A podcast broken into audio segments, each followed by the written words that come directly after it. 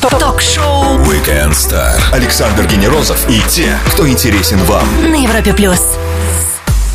За пять дней до главного космического праздника, в самый разгар весны, с нами на Европе Плюс летчик-космонавт, герой Российской Федерации, человек, пробывший 305 дней, ну там без двух часов, наверное, в космосе и первый в мире ученый, командир космического корабля Сергей Рязанский. Здравствуйте, Сергей, привет всем-всем, кто с нами сейчас.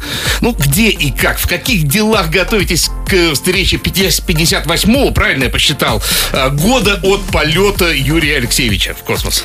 Как обычно, в космической суете. Очень много проектов, очень много идей. Э, Передвигаюсь с космической скоростью. Что чувствует космонавт в момент отрыва от Земли? Какие формы жизни есть на Луне и Марсе уже сейчас, возможно? Смогут ли роботы прогнать колонистов с других планет? Спросим у нашего гостя, летчика-космонавта Сергея Рязанского, в ближайший час на Европе+. плюс. Александр Генерозов и те, кто интересен вам. Ток-шоу Weekend Star. На Европе Плюс. Говорить с ученым всегда приятно, ну а если это ученый-биолог, да еще и командир космического корабля, то интерес воз- возрастает просто по экспоненте. Сергей Рязанский, летчик-космонавт и кандидат биологических наук на Европе+. плюс. Давайте о космосе с точки зрения биолога. Мне вот кажется почему-то, что жизнь в космосе старанием вас, в том числе, как космонавта и, и ваших коллег, уже есть. Ну, в самом деле, э, к Марсу летали, э, пусть не пилотируем программу, на Луне уже люди ходили. Мы могли их уже заселить и эти какими-то существами, вот так скажу аккуратно. Мы, мы вполне могли. И более того, такие эксперименты и проводятся. Мы периодически берем э, пробы снаружи станции для того, чтобы посмотреть, э, что там живет, э, как оно себя чувствует, и действительно что-то живет. Мне Олег Артемьев рассказывал, что там нашли каких-то э, чуть ли не антарктических бактерий. Они просто, они просто очень устойчивы. Ага. И смотрите, вот хорошо, приземляется, например, зонд на Красной планете. Они могут теоретически подхватить вот эти условия и размножиться там, и вот эта жизнь уже станет марсианской. Или все-таки нет? К сожалению, да. Именно поэтому у нас э, один из приоритетных вопросов – это э, двусторонняя микробиологическая безопасность. А неужели можно э, огромный космический корабль, э, его как-то вот полностью стерилизовать, в конце концов? Ну хорошо, выходит человек, выходит Армстронг на поверхность Луны, и все, вот с ним уже весь его микробиом. Нет? Все-таки он выходит не голышом, а в скафандре. Скафандр перед этим обрабатывается. Ну, конечно, такая э, возможность все равно существует. Ну, Несомненно. будем надеяться, что на Луне все-таки найдем и на Марсе свои формы жизни. Хорошо, с другой точки зрения, невесомость и жесткое излучение. Вот, на мой взгляд, это на мой взгляд, не профессионалы, это две самые большие проблемы э, в космосе с точки зрения медицины и биологии э, для человека, имею в виду. Э, именно они удерживают нас сейчас от дальнейших открытий. Или все-таки средства транспорта, а вот эти вот э, проблемы вторичны? Вы знаете, даже не это и даже не средства транспорта, а, к сожалению, от дальнейших э, шагов нас удерживает то, что мы не можем на планете жить мирно. И банально финансов не хватает, потому что это очень дорогостоящий проект, если мы говорим, предположим, о полете на Марс. Со всеми остальными вещами мы уже можем справиться. Ух ты! Прям головокружение от захватывающих возможностей. Смотрите, жизнь на Земле пока еще есть, к счастью. А, Но откуда она? Ученые спорят не одно, наверное, даже уже столетие. А, И вот вы, биолог, э, побывавший в космосе, вы все-таки что думаете о происхождении жизни на Земле? Во-первых, изменилось ли у вас э, восприятие этой жизни после того, как вы совсем сверху поглядели? И откуда она взялась? Вопрос, конечно, сложный. Кстати, проводили российские ученые из Института медико-биологических проблем эксперимент под названием «Биориск», где выносили снаружи станции различные живые объекты. И они там находились полгода в экстремальных условиях. Удивительно, но часть из них выжила что фактически доказывает возможность переноса жизни между планетами. Но ответ, откуда она, пока науке неизвестен. Ну, вы лично склоняетесь к чему? К Дарвину Апарину? Спросим так. Ну, скорее классической теории. Хотя, когда смотришь, ты понимаешь, так много планет, так много, много миров. Наверняка где-то что-то есть. Напомню всем, с нами сегодня Сергей Рязанский, летчик-космонавт и первый в мире ученый, командир космического корабля. Скоро продолжим на Европе+. плюс. Ток-шоу Weekend Star Александр Генерозов и те, кто интересен вам. на Европе+. плюс. Земля нам, конечно, дом родной, но случись что, нам как-то не хочется исчезнуть, как динозаврам. А как будем в случае чего обживать э, чужеродные пока нам еще планеты или спутники? Э, спросим у космонавта, героя России и биолога Сергея Рязанского на Европе+. плюс. Ну, правда, вот смотрите, случись оно что? Во-первых, я думаю, сколько надо сжечь тех самых динозавров, которые исчезли, для того, чтобы просто долететь до Луны и построить домик там хотя бы размером, ну, не знаю, там, сельский туалет. Э, может ли вот хоть одна экономика мира сейчас, сейчас позволить себе по-взрослому э, самостоятельно летать так далеко? Вы знаете, э, на Луну могут себе позволить несколько стран. Э, Лететь дальше уже вряд ли. Это все-таки очень дорогостоящий проект, финансово затратный, и только в содружестве, в коллаборации нескольких стран такой проект возможен. Но, слава богу, эти идеи, несмотря на плохие взаимоотношения, еще, еще остаются, и переговоры ведутся. А на Земле достаточно озоновой дыры или небольшого, небольшого вот смещения какой-нибудь ионосферы, возможно, сейчас как не очень точно сказал, и у нас паника, у нас выходят приборы из строя, наша жизнь идет под откос, мы кричим, что пр- пропадаем. А как мы вообще, в принципе, можем выжить на территории, где воздуха нет, воды нет? А, может ли человек там существовать, ну, хотя бы вот как в фильме «Вспомнить все» Пола Верховена, когда Марс колонизирован и под каким-то куполом все существуют? Чисто теоретически такая возможность есть. И технологии для того, чтобы создать какое-то подобие базы, может быть, не под куполом сразу, но у нас тоже есть.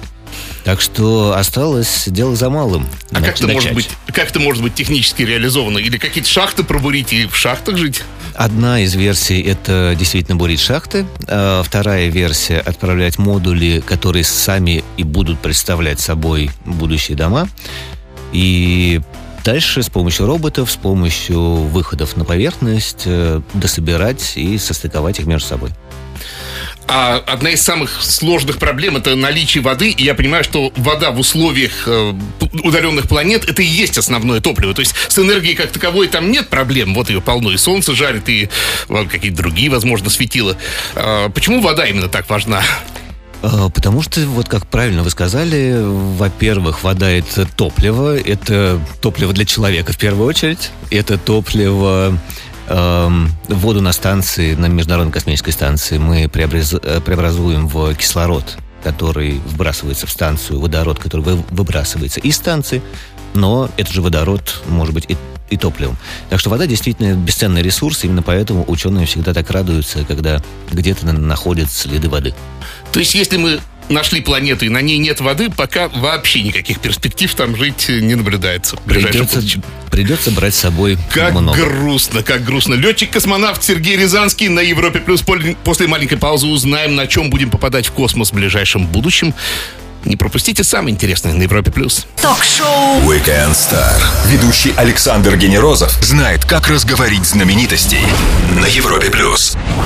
Он дважды был в космосе, но на радио номер один в России, на Европе Плюс, он первый раз. Сергей Рязанский, летчик-космонавт. И снова здравствуйте. Смотрите, формулу современной ракеты вывел, насколько я правильно знаю, еще Циолковский. И это было, простите, ну, почти сто лет назад, если не больше. А, что еще можно придумать? Неужели вот эта задумка многоступенчатой ракеты так и остается самым актуальным способом доставки нас на ближнюю или на дальнюю орбиту? По крайней мере, э, самым технологически доступным и дешевым. Как дешевым может быть способ, когда сжигаешь э, топливо для того, чтобы поднять топливо вверх? Э, как не смешно, но это именно так. все равно получается, что топливо-то дешевое. И поэтому э, денег в трубу вылетает э, космически немного. Ну, неужели вот какой-нибудь лифт, э, он так и не окажется никогда реализованным? Мне вот нравится просто слово. Космический лифт. Вот просто сел, кнопку нажал, и ты на орбите. Мне идея тоже нравится, но технически это пока ну, практически нереально реализовать. Хорошо, не можем отказаться от ракет. Э, давайте попытаемся придумать какое-то более дешевое топливо. Ну, не динозавров же Рогатку. сжечь. Рогатку, рогатку. Рогатку надо оттянуть чем-то. Я законы физики знаю сохран- сохранение энергии для того, чтобы что-то запустить. А что можно, э, может быть, на природном газе как-то возможно запускать ракеты, нет? Вполне может быть, но это может быть еще просто другой вид топлива, м, более дешевый, более экономный. А вот э, те способы, которые предлагает, э, если я правильно помню, Джефф Безос, как... нет, не, это Ричард Брэнсон, у него э, такой самолет, который вот поднимается, поднимается, ну, почти, почти в космосе. Э, Virgin Aerospace, по-моему, так называется его компания. Разве это, вот, вот это почти не является космосом? А, Оно является космосом, и это называется суборбитальные полеты. То есть Суборбитальные. Мгм. мы не набираем ту скорость, э, просто самолет нам не поможет с той скоростью, чтобы выйти на орбиту да, и летать уже дальше вокруг. Фактически мы просто подкидываем маленький кораблик, он выходит за высоту 100 километров на несколько минут, и дальше начинает падать обратно. Но это даже не гагаринская высота. Даже не гагаринская высота. Нет, это не космос. После паузы для лучшей музыки нашего гостя ждет Блиц. Напомню всем, летчик-космонавт Сергей Рязанский на Европе+. плюс. Будет жарко. Ток-шоу Weekend Star Ведущий Александр Генерозов знает, как разговорить знаменитостей. на Европе плюс. Его зовут Сергей Рязанский. Он летчик-космонавт и кандидат биологических наук. И он на Европе+. плюс. Больше фактов о нашем госте узнаем в серии быстрых вопросов. Ответы принимаю в любом формате. Ночь перед полетом. Это возможно заснуть вообще человеку? С трудом, но возможно. Космонавтам применим термин «бесстрашные». Вот бывает такое, что вот в полете, я имею в виду, что чего-то боитесь все-таки? А, Мы нормальные люди, и если человек ничего не боится, это клиент психиатра. Просто мы умеем справляться со своими страхами. Но выбор, выброс адреналина может произойти в любую. Конечно. Орбита, наушники, плейлист космонавта. Это вообще возможно вот сидеть там и слушать свою музыку? Или запрещено? Это необходимо, потому что а, где-то надо побыть наедине с собой. А, На станции очень шумно, плюс э, народ, не знаю, разговаривает, еще чего-то. Взял, одел наушники, включил какую-нибудь свою любимую музыку и слушаешь. То есть ровно так же, как и на Земле. Абсолютно. Прикольно. А космонавты спят по очереди или все сразу? Вот есть отбой по всей станции и утром просыпаемся. Именно так. Отбой и утро просыпаемся. А, А- пока мы спим, э, автоматика дежурит. А по какому времени тогда? Вот дело в том, что у нас два центра управления полетами. э, Москва и Хьюстон. Чтобы никому не было обидно, живем по Лондону. Ха, классно. А, как известно, Хьюстон у нас проблемы, а Москва, Россия как вызывает? Вот никто не знает наших позывных. Именно так. Москва. А, Москва, да. День добрый. А, парашютистов с запаской под пятую точку подводники целуют кувалду. А какое посвящение в космонавта? Ну, я не поверю, что нет никакого ритуала. Колитесь. Э, Когда ты забираешься по лестнице э, на ракету, уже все, собираешься улетать, э, тебе космическое ускорение придает главный конструктор. А. Что кроме вентиляции и людских голосов можно услышать на МКС? Э, Надо сказать, что полное ощущение, что станция живая. Особенно это чувствуется ночью, когда ты один, эм, щелканье клапанов, э, запускаются сервера, какие-то писки. И как раз на станции самое э, волнительное, когда вдруг какой-то звук пропал или тишина на- наступила. Это значит, что что-то не так.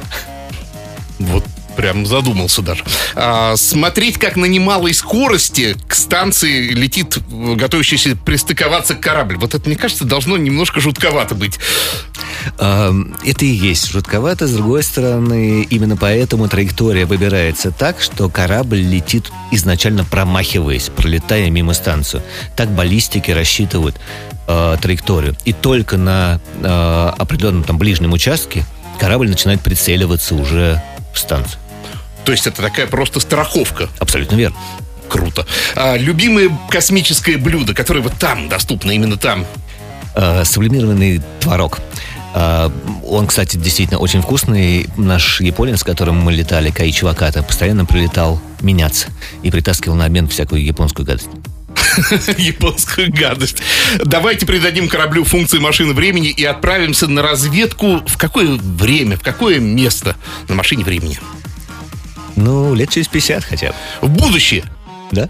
Только в будущем. Двигатели на максимальном режиме и наш гость Сергей Рязанский, космонавт и биолог, отправляется на космическом корабле на машине времени прямиком в будущее. Скоро вернется на Европа+. плюс.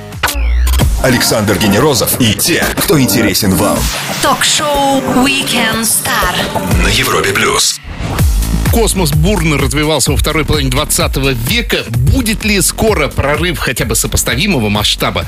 И что мешает ему случиться прямо сегодня, узнаем у нашего гостя, летчика-космонавта и героя России Сергея Рязанского на Европе+. плюс. Ну, вот в самом деле, читаешь фантастов, и они наши годы представляют, что тяжеленные компьютеры с перфокартами, но, тем не менее, мы далеко уже за пределами Солнечной системы. Это, может, у них какая-то, вот, я думаю, операция сознания такая, потому что вот много изменений произошло, нет? Действительно мы могли уже там быть? Эм, в принципе, могли бы. Эм, и на самом деле, когда читаешь сейчас э, современных э, футуристов, фантастов, они тоже очень много прикольных вещей э, пишут и про телепортацию, и про машины, там, мгновенно перемещающиеся на другие планеты и прочее. Но все-таки, если откинуть финансы, если, предположим, вот вся планета скооперируется сейчас, э, то мы способны выйти за пределы Солнечной системы? Нау- научный уровень общий нам это позволяет уже? Э, Позволяет, э, но тут вопрос э, зачем, да, потому что в космосе э, проблема в том, что если ты раз- разогнался, то для того, чтобы развернуться и полететь обратно, тебе надо либо использовать гравитацию какой-то другой планеты, э, либо тащить с собой безумное количество топлива для того, чтобы полностью погасить и дальше двинуться обратно. То есть, э, наверное, все-таки для выхода за Солнечную систему будет какой-нибудь другой двигатель. А, Будем надеяться, что он появится спустя какое-нибудь время. А, В СССР никогда не считали расходов, связанных с космосом. И сейчас, понятно, экономика всего мира а, как-то более бережно относится к финансовым ресурсам.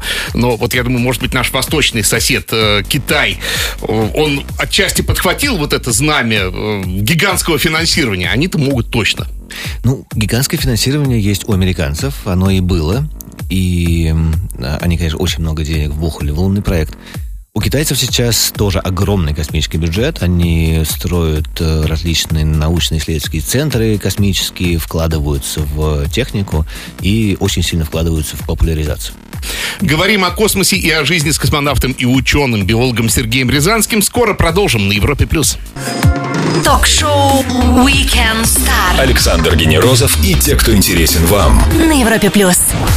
Искусственного интеллекта боятся все больше на Земле, а вот стоит ли его опасаться в безвоздушном пространстве, узнаем у авторитетного специалиста и летчика-космонавта Сергея Рязанского на Европе+. плюс. Ну, в самом деле, смотрите, вот э, роботы, искусственный интеллект, ну зачем, зачем в космосе вообще человек нужен? Э, японцы, по-моему, давно идут вот этой э, темой микрокосмоса. А, Человек нужен для того, чтобы чинить роботов. А, Кроме того, роботы не совсем справятся. А, Я, я понимаю, что какая-то ниша есть у, предположим, а, автоматизированных станций, да, автоматических станций с э, роботами, которые там ползают по Марсу и, и так далее. А, Но всегда, но два направления должны идти в параллельно и пилотируемые полеты, и роботы. Потому что робот нам принесет инф- информацию о планете, и все. Она будет интересна узким специалистам. А пилотируемые полеты нам дадут отдачу в технологиях, которые будут полезны всем людям здесь на Земле. Ну и все-таки вот э, вспоминая циничный такой мультик Футурама, сериал, там робот Бендер призывал убить всех человеков и возглашал слава роботам. Э, Рано или поздно вы верите в, реали- в реализуемость такого ужасного сценария, когда искусственный интеллект восстанет против космонавтов? Я очень надеюсь, что этого не будет, что придумают какую-то заплатку и скажут человеку, фу, скажут роботу, что человек это тоже такой же робот, и он хороший, его трогать нельзя. Вот. Но, конечно, развитие искусственного интеллекта идет семимильными шагами. Светлана говорит, что у вас завораживающий голос, и спрашивает, не хотели ли вы стать диджеем. Не звали. А Евгений Никаноров спрашивает, пожалуйста, вопрос жизни и смерти. Видел ли кто-нибудь из космонавтов когда-нибудь НЛО? Спрашиваю всегда. К сожалению, не видели. А, но смотря сколько много звезд и миров а, ты видишь, а, ты думаешь, что, эх, где-то они точно есть. Доказательств нет. Ну, неужели ничего? даже какого-то такого, хотя бы на минуту, что похоже было бы на НЛО, а потом развеялось? Э, вот, э, Подоб, подобного много. Например, как-то прилетает ко мне один коллега, говорит, слушай, параллельно станции летит корабль и нам мигает. Ну, хорошо, ладно, взял большой фотоаппарат с объективом 800 миллиметров, полетел посмотреть. Выяснилось, от станции отлетел маленький кусочек краски и летит медленно в невесомости, поворачиваясь, периодически отражая солнечные лучи. Насколько маленький? Это прям вот реально маленький фрагмент? Да. И а, на фоне темного неба ты видишь, как будто что-то мигает. А кусочки метеоритов, не дай бог, там, э, в вашу вахту попадали? Это как-то ощущается вообще космонавтами? А, слава богу, ничего такого не было. С другой стороны, когда ты выходишь в открытый космос, у меня было четыре выхода, и смотришь снаружи станцию вмятины, дырки, то понимаешь, что, в принципе, оно попадает в станцию. А правда, я где-то слышал, что сама по себе стенка станции, она очень тонкая. Вот, просто там куча слоев теплозащиты, а вот Абсолютно сам по себе металл... А, сама стенка э, станции полтора миллиметра всего лишь. Полтора миллиметра. А все остальное это экранно-вакуумная теплоизоляция, плюс противометеоритная защита и вот эти вот дырочки, да, которые э, возникают, это там где-то в радиаторе, где-то в солнечных батареях, да, которые не защищены, и поэтому микрометеорит туда попадает. Полтора миллиметра, это надо просто осознать. Космос над нами и космос внутри нас. Все о космосе с ученым и летчиком-космонавтом Сергеем Рязанским. Скоро продолжим на Европе+. плюс. Ток-шоу Weekend Star. Ведущий Александр Генерозов знает, как разговорить знаменитостей на Европе+. плюс. Космос государственный и космос частный. Есть ли у спутников место под Солнцем и место на околоземной орбите? Узнаем у нашего гостя, ученого-биолога и космонавта Сергея Рязанского на Европе+. плюс. Смотрите, э, все-таки вы верите в то, что частники могут э, наравне с государственными корпорациями э, завоевывать свое место? Я абсолютно уверен. Абсолютно. И мы это сейчас наблюдаем. Компания Boeing SpaceX строит э, пилотируемые корабли. Э, несколько компаний занимается разработкой суборбитальных полетов, несколько компаний занимается разработкой коммерческих спутников, микроспутники и так далее. Так что это сейчас э, пойдет волной. А вообще найти баланс, вот насколько я понимаю, что помимо э, научных целей. Космос — это шикарная площадка для военных. И говорят, что даже это вообще чуть не основная изначально была э, идея именно для военных предоставить космос. Э, люди военные, люди гражданские и люди коммерческие э, хорошо уживаются в космосе. Нет таких вот э, столкновений интересов, что вот здесь вояки, сюда не ходим. Ну, на самом деле это разные программы. Эм, у военных своя программа, с которой мы не сталкиваемся. Сейчас Центр подготовки космонавтов чисто гражданской организации, все гражданские. И э, военных задач у нас э, нету. У коммерческих компаний, естественно, задача там, выводить э, коммерческие спутники, э, делать снимки, их потом продавать или ретранслировать какую-нибудь прекрасную э, радиостанцию. В общем, никакого глобального конфликта интересов, к счастью, пока не наблюдается каждый, с этой точки зрения. Каждый в своей зоне, да. Смотрите, космонавты на МКС — это люди разных культур абсолютно. И разные культуры, я так понимаю, в том числе и в плане восприятия приказов. Например, я знаю, что японцы очень э, пунктуальны вот в том в плане субординации. Э, мы, мне кажется, посвободнее в этом. Бывают какие-то вот э, ситуации, когда сталкиваются эти подходы? А, абсолютно верно. И на самом деле, с самого начала, когда ты понимаешь, с кем тебе придется летать, ты начинаешь э, формировать команду, понимая, что есть персонали, есть личные нюансы, и каждому нужен индивидуальный подход. Э, для кого-то инструкция это святое, а у нас, конечно, российское раздолбайство просто неистребимо, нас не заставишь действовать по инструкции. Японцы действительно чтут формальную субординацию. Кто формальный командир, тот и прав. Однозначно. И не обсуждается. Так, а Америка? Давайте тогда третью такую мощную сторону Ну, вот- культурную. Вот, у них больше следования инструкции. Причем, Ага, а, то а есть если... у японцев субординация, у нас э, главное по ситуации сориентироваться, а у этих инструкция. Абсолютно верно. То есть э, так, так гораздо легче. Он может думать о чем угодно, но у него есть хорошо написанная инструкция, и он действует э, абсолютно не задумываясь, правильно там написано, неправильно. А мы все-таки действуем по обстоятельствам. Если смотрим, что э, инструкция, в общем, понятна, откладываем ее в сторону и Но творим. все-таки космос первый был наш. Я думаю, наш подход более правильный. Летчик-космонавт Сергей Рязанский на Европе Плюс. Сделаем паузу для отличной музыки и продолжим. Стоит послушать. Ток-шоу Weekend Star Ведущий Александр Генерозов знает, как разговорить знаменитостей. на Европе плюс. Космос и люди космоса в преддверии космической недели. На Европе Плюс летчик-космонавт Сергей Рязанский. Бегом по вопросам слушателя. Их нападло много. Артем, как космонавты, находясь в скафандре, чешут части тела, если чешется? Ну, вопрос такой. А, ну, двигаешься этой частью тела, об скафандр надеешься, что она отчешется. Людмила говорит, а меня больше интересует другой вопрос. Не приходил ли Сергею научные мысли в космосе, которые он дорабатывал уже на Земле? А, нет, ничем таким гениальным м, меня не задачило. Екатерина, здравствуйте. А что вы думаете по поводу путешествий через кротовые норы? А, Я так понимаю, что это теоретическая физика. а, И я в этом, конечно, не особый специалист. Вот, это надо у них спрашивать. Сергей, спасибо огромное за увлекательный разговор. Часа, как всегда, мало. С космонавтами космически мало. Друзья, летчик-космонавт Герой России, кандидат биологических наук Сергей Рязанский провел свой воскресный вечер на Европе+. плюс. Александр Генерозов, Weekend Star. Пока. До свидания. Ток-шоу Weekend Star. Звезды с доставкой на дом. на Европе плюс.